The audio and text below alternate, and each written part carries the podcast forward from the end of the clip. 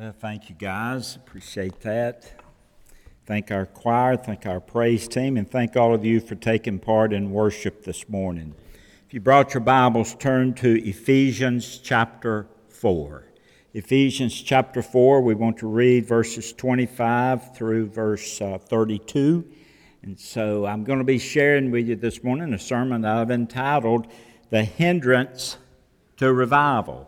The Hindrance to Revival. And before I came out, I kindly took a green ink pen and top of that, at the top of that title, I put the great hindrance to revival. So we're going to be looking at the great hindrance to revival. Begin reading at verse uh, chapter 4 of uh, Ephesians and verse 25 through verse 32. Therefore, putting away lying, let each one of you speak truth with his neighbor, for we are members of one another. Be angry and do not sin. Do not let the sun go down on your wrath, nor give place to the devil. Let him who stole steal no longer, but rather let him labor, working with his hands what is good, that he may have something to give him who has need. Let no corrupt word proceed out of your mouth, but what is good for necessary edification, that it may impart grace to the hearers. And do not grieve the Holy Spirit. Do not grieve the Holy Spirit of God by whom you were sealed for the day of redemption. Let all bitterness, wrath, anger, clamor, and evil speaking be put away from you with all malice. And be you kind one to another, tenderhearted, forgiving one another, even as God in Christ forgave you. Look, if you will, at verse 30. And do not grieve the Holy Spirit of God, by whom you were sealed for the day of redemption. Heavenly Father, thank you for our time together this morning through praise and worship. And now, as we open your word, speak to our hearts, I pray, through your Holy Spirit. Give me the words to say, the right word, or the right spirit to say them in. Open our hearts and our mind May we sense the presence of your Holy Spirit. And when the invitation is given, Father, that those who are without Jesus Christ will be saved, and those who are Christians will have an opportunity, will have an opportunity to examine our lives to see how we might become a better Christian in your eyes and in the eyes of this world as they look upon our actions each day. We make this prayer in Jesus' name. Amen. Ephesians 4 25 through 32. Last week I mentioned this thought. Revival is not for God's, is for God's people and it's not for lost people. Lost people are dead in their transgression, transgressions and sin, and they need to be raised from the dead. They need a resurrection and not a revival. Revival is the Holy Spirit doing a fresh work among God's people. Let me say that again. Revival is a fresh work, a fresh work of the Holy Spirit among God's people. Revival is the beginning of obedience in the life of God's people. There is this fresh desire when you experience revival this fresh desire for Jesus Christ to be the Lord of your life. And at times, your Christian life become, can become a drag. I've experienced that. You really can get spiritually down if you're not careful. And the Bible says in Revelation that there was a church that, for all practical purposes, the church was spiritually dead. Some believers are in a spiritual coma today.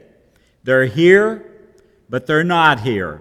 Perhaps some are listening to this service, but yet they're in this spiritual coma. They're in front of the TV, but they're just in front of the TV.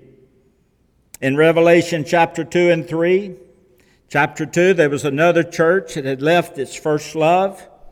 They'd lost their passion for the Lord Jesus Christ. We can lose our desire to do great things for God. We can lose our desire to expect great things from God. And so, if we're not careful, we can get to a place where we're just comfortable with God. So, God spoke to me weeks and weeks ago about the need for revival in our church, but also in our country.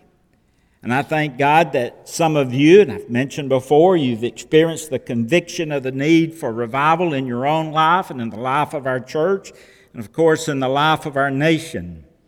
Revival takes its desire from the believer. We desire revival, but it takes its power from God. We know the prescription of revival. Second Chronicles 7:14 If my people, that's us who are called by my name, Christian, God's people, will humble themselves and pray and seek my face, then will I hear from heaven. I'll forgive their sins. I'll heal their land. Isaiah 64, verse 1, is said to be by some theologians the greatest prayer for revival in the Bible. Isaiah 64, verse 1 says, simply says, God, if you would just rip open the heavens and come down. That's what we're praying for. Revival is God coming down to his people in a fresh way. And so, first of all, if you're taking notes, the grieving of the Holy Spirit. The grieving of the Holy Spirit is found in verses 25 through 29. Now you have to remember this when we talk about revival. The key to revival is the Holy Spirit. The key to revival is the Holy Spirit. Now, the Holy Spirit's willing to work in the life of us individually today. The Holy Spirit is willing to work in our church. The Holy Spirit is willing to work, but the Holy Spirit can be grieved. And we'll talk a little more about this as time goes on. The Holy Spirit can be grieved. Now, notice the Bible says in verse 30, Ephesians 4, grieve not the Holy Spirit, says, do not grieve the Holy Spirit of God. Now, the point is because when we grieve the Holy Spirit, we don't experience revival. When you grieve the Holy Spirit, you won't experience revival. So ask yourself these questions. I jotted these down. Why is my spiritual life in such a drag? Why is my spiritual life just a, just a drag? Well, probably it's because you're grieving the Holy Spirit. Another question Why is your spiritual life, or why is my spiritual life in a coma? Well, it's probably because you're grieving the Holy Spirit. And so the grieving of the Holy Spirit is key to revival. Now, the sin of grieving the Holy Spirit is a common sin in the church. The sin of grieving the Holy Spirit is a common sin in the church. Now, there are certain sins that are common in the church that grieve the Holy Spirit. Now, let me say this again. The sin singular, of grieving the Holy Spirit is common in the church. There are certain sins, plural, that are common in the church that grieve the Holy Spirit. And he lists those. First one is lying. That's a common sin in the church that grieves the Holy Spirit. Lying is simply not telling the truth. Now, you can speak a lie, and Bible doesn't deal with white lies or little lies, not so big lies. The Bible speaks of just lying, not telling the truth. So you can speak a lie. Sometimes you can lie with your silence if you're not careful. Because someone will say something that you know is not the truth, and you can correct it if you choose to, And sometimes you choose not to. And if you choose not to correct it, then you have lied in silence. Lying is a sin that grieves the Holy Spirit. I don't have time, or we don't have time right now, but read about Ananias and Sapphira in the book of Acts, and they grieved the Holy Spirit. They lied to the Holy Spirit. They said they would sell, uh, sell, give their proceeds of land to the church. They chose to do it. They didn't have to do that, but they said they would. They said they did. They didn't, and both of them died. Why was that? Well, because they lied to the Holy Spirit. It's serious. So lying grieves the Holy Spirit. Something else grieves the Holy Spirit, that's anger. You notice that? Anger, verse 26, grieves the Holy Spirit. Now, there's a righteous anger. We ought to get angry at the devil. We ought to get angry at child abuse. We ought to get angry at abortion or hunger or weakness.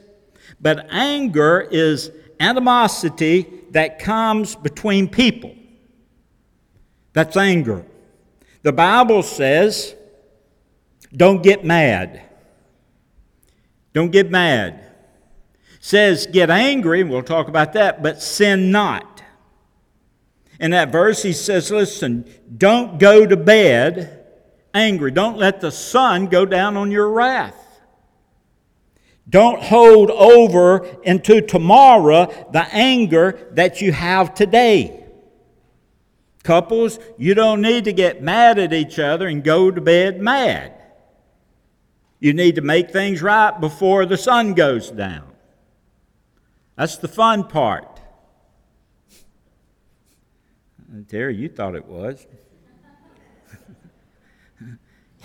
Get right with each other and with God before you go to bed. Don't let the sun go down uh, on your wrath. Don't, don't pray, stay up, son, stay up, son. Don't put it off, but get right with each other and get right with God. So the point is, you may get angry, but don't stay angry.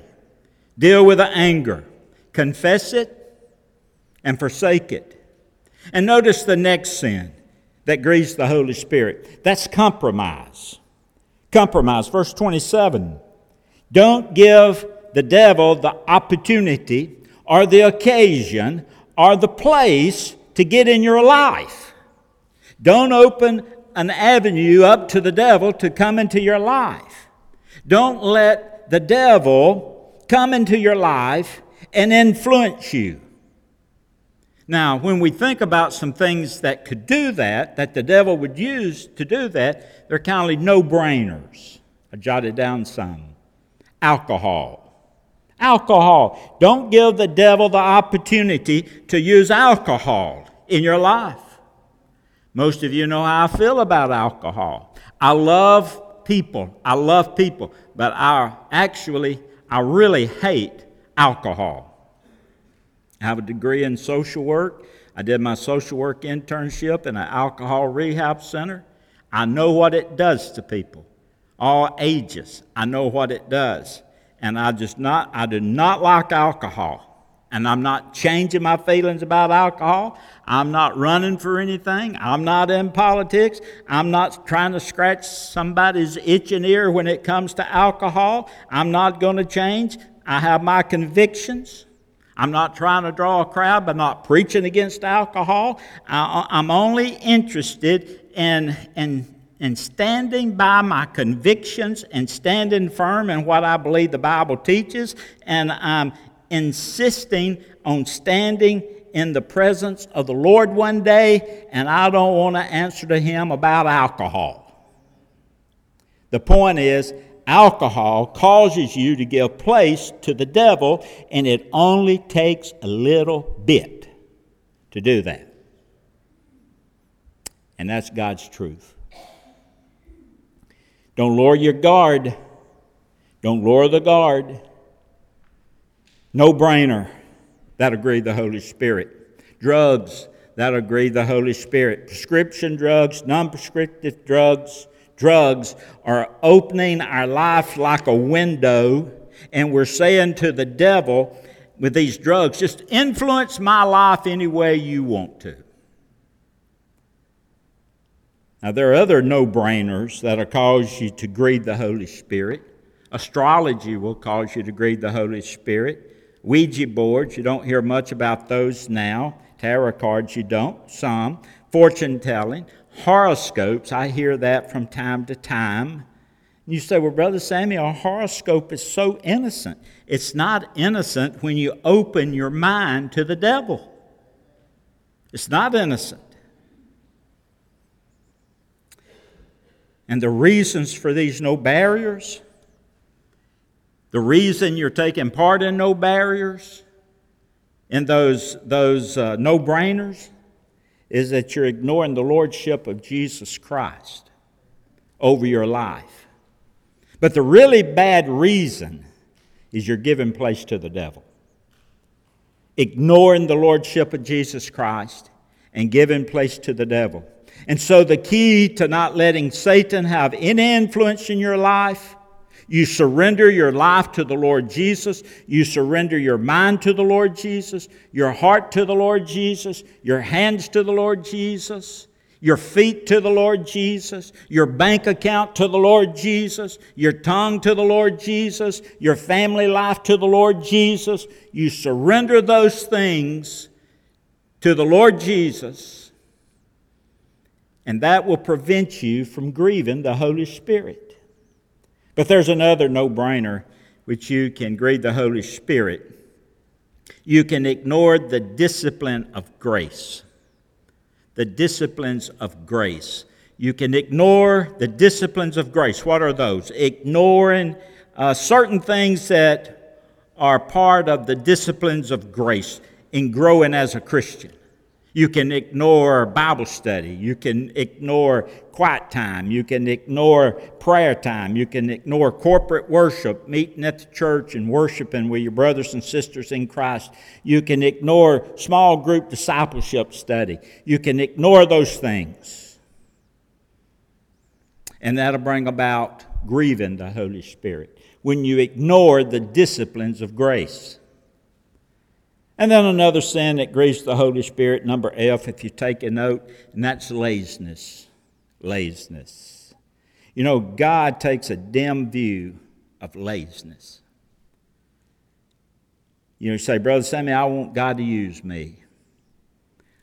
Well, I was thinking about that. I've never, I've never seen God use someone who is lazy.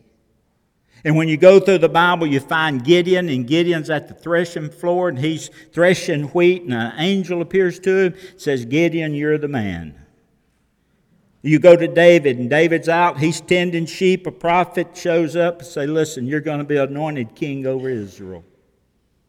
And then how Moses, he's out tending sheep, and all of a sudden he comes before a burning bush, and God gives him one more of assignment to lead his people out of slavery from Egypt. And then you got Peter, and James, and John, and they were all hardworking fishermen. And then you have Paul, and he was a tent maker. So the point is, if you're a lazy person, regardless how gifted you might be, how, how big a dynamic personality you might have, God's never going to use you if you're lazy. Something else that grieved the Holy Spirit. Verse 28 stealing. Stealing. You say, Brother Sammy, I don't steal. You know, you can steal somebody's time. You can steal your employer's time. That's stealing. I remember when I, years ago, when I worked for the school system, and on Wednesday night, I remember the first time um, I was there, and I thought, I'll go to my Bible study. And I pulled out my desk drawer, and I'm thinking, this is not right. I'm on their time. I'm stealing their time. You can be a stealer, a thief, by stealing time.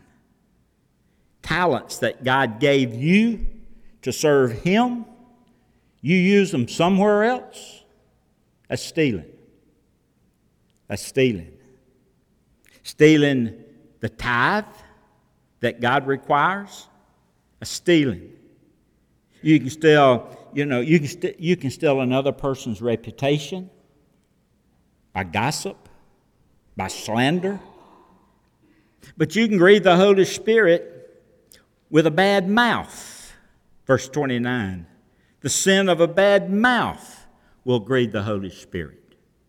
Corrupt communication. Corrupt is worthless. Let nothing worthless, worthless proceed out of your mouth, out of your heart. That's where it all begins, in the heart.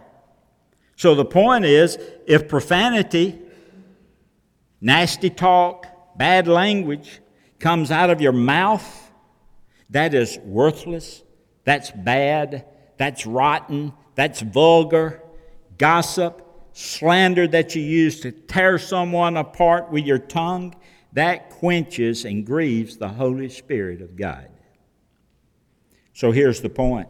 These are all common sins that produce the great sin of grieving the Holy Spirit.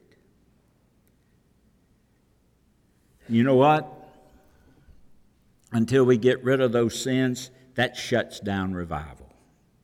That shuts down revival in your life, and that'll shut down the revival in a church. So you have the grieving of the Holy Spirit. And the grieving of the Holy Spirit is dangerous. Why is it dangerous? Because without the hope of the Holy Spirit, we are sunk. I mean, we can't convert anyone, we can't convict anyone without the Holy Spirit, we can't save souls. Only the Holy Spirit can do that. And so, if we're grieving the Holy Spirit through our unconfessed sins, and He's not working in our life and in the life of the church, we're sunk. How were 3,000 souls saved at Pentecost? They were saved by the work of the Holy Spirit. Acts chapter 4. Verse 31 says this And when they had prayed, the place where they were assembling together was shaken, and they were all filled with the Holy Spirit, and they spoke the word of God with boldness. And so it is the Holy Spirit that grabs the lost sinner and shakes them out of this spiritual neutrality, convicts them of sin it's the Holy Spirit that puts fire in the person that sings, the Holy Spirit that puts fire in the preacher, the fire in the teacher, the fire in the worship service. And if the Holy Spirit is grieved, the preaching is dead, and the worship means nothing. The greatest hindrance to revival is grieving the Holy Spirit of God. And our churches today, for the most part, they've grieved out the one that can make a difference in their personal lives and in the life of a church. So, grieving the Holy Spirit is dangerous. Grieving the Holy Spirit is a sin against His person. Verse 30. Holy Spirit's a person. Do you know you can only grieve a person? Grief has the ideal of love, and you grieve over the person that you love. Someone can tell me that so and so died, and I really hate that, but I can't grieve over that person. I, I, don't, I don't know that person to the point that I, that I love that person so much as I would my wife, my children, my, my uh, relatives, my close friends. Herb Reavis, pastor of North Jackson, Baptist Church in Jacksonville, Florida. He gave a good, great illustration. He talked about the dove. You know, when Jesus was baptized, the Father spoke from heaven. Uh, Jesus, the Son, was in the water, and the dove, the Holy Spirit, came down and landed on the shoulder of Jesus. You know, the dove was a very special bird in the Bible. The dove was used in, in the Old Testament sacrifices. And we've been told that the dove has no gallbladder and cannot digest anything that is bitter. It's considered to be a holy bird. You know, my dad, we never went dove hunting. Never went dove hunting. Dad said, Well, we really don't need to kill those doves. They're special to God, they're holy birds. It wouldn't feed on anything dead not like a vulture, come down and grab, grab some rotten flesh or dead flesh. It wouldn't do that. Did you know a dove mates for life? And when a dove mates, dies, that dove never mates with another dove again. You know why? It grieves. So the point is, when you got saved, you were sealed with the Holy Spirit of God. Verse 30. Sealed means mark of ownership. You belong to Him.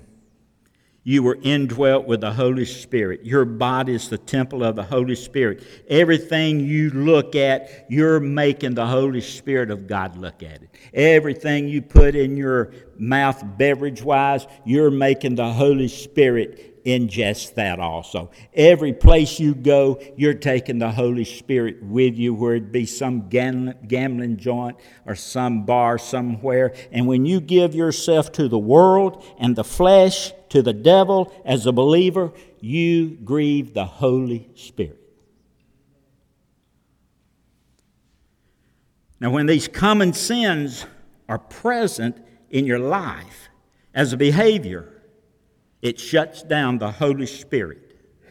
And the result is he ceases to manifest himself in your life. You have no peace. You have no joy. You have the fruit of the Spirit. You have none of the fruit of the Spirit love and joy and peace and long suffering and gentleness and goodness and temperance, in which there's no law. Some of you who are here, some of you listening, are watching, you've grieved the Holy Spirit.